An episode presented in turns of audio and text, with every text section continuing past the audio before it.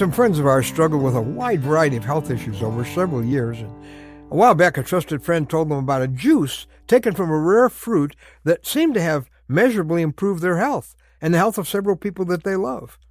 Well, our friends invested in that juice, and they liked the early results. I can just imagine what would have happened, though, if some telemarketer had called them cold and tried to sell this product to them. Hey, have I got some juice for you? Click. See, I know these people. They never would have bought it from some professional salesman. But you know what? It helped when someone like them, someone they knew and trusted, was the one who told them about it. They wanted what she believed in.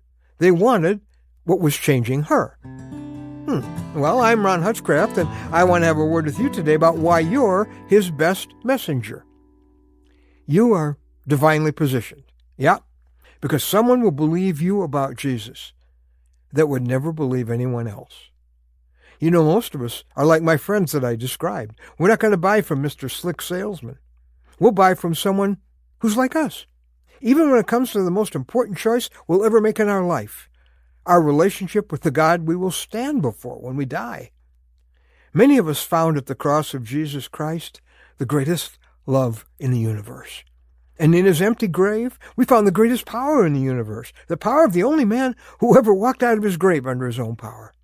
But every day we're with folks who've never experienced his love or his power, and who will never experience his heaven if they don't meet him for themselves. But whose responsibility is it to tell them? Well, many of us would like to leave it to someone who can do it better, you know, like my pastor or that evangelist. He's really good. He, he's better at this.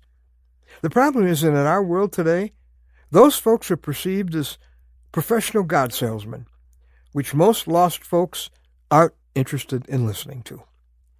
But then God's strategy never has been to leave spiritual rescuing just to his professional lifeguards.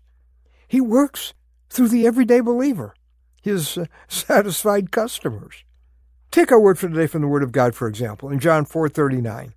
Jesus wants to reach the Samaritans in a nearby village, but he's Jewish and they don't like Jews. He doesn't go into that village and have rallies there. He reaches one Samaritan woman and sends her back to her village to tell about him. The Bible says many of the Samaritans believed in him because of the woman's testimony. They listened to someone like them and so will the people around you. Over the past uh, 30 plus summers, I've been eyewitness to a modern miracle. I think in 400 years of missionary effort, only about 4% of Native Americans know Jesus Christ. And yet, over the years, I've seen thousands of Native young people give their lives to Christ because on our On Eagles Wings teams, they're the ones telling about Jesus, and they're people just like them. Young Native Americans who've lived the drinking and the drugs and the gang life and the violence and the despair and the suicide, but now they have found hope in the Creator's Son, Jesus Christ, and they're going to reservation after reservation, introducing people just like them to Jesus Christ. It could be one of the greatest harvests in 400 years among Native people. Why? Because the messenger is someone like them. That's why I believe there's been a breakthrough. Do you see yourself at all in this life saving picture? Who are the people around you going to listen to about your Jesus? Someone from their tribe, their vocation, their avocation, their generation, their location, their association, and showing them in that world, their world, the Jesus difference.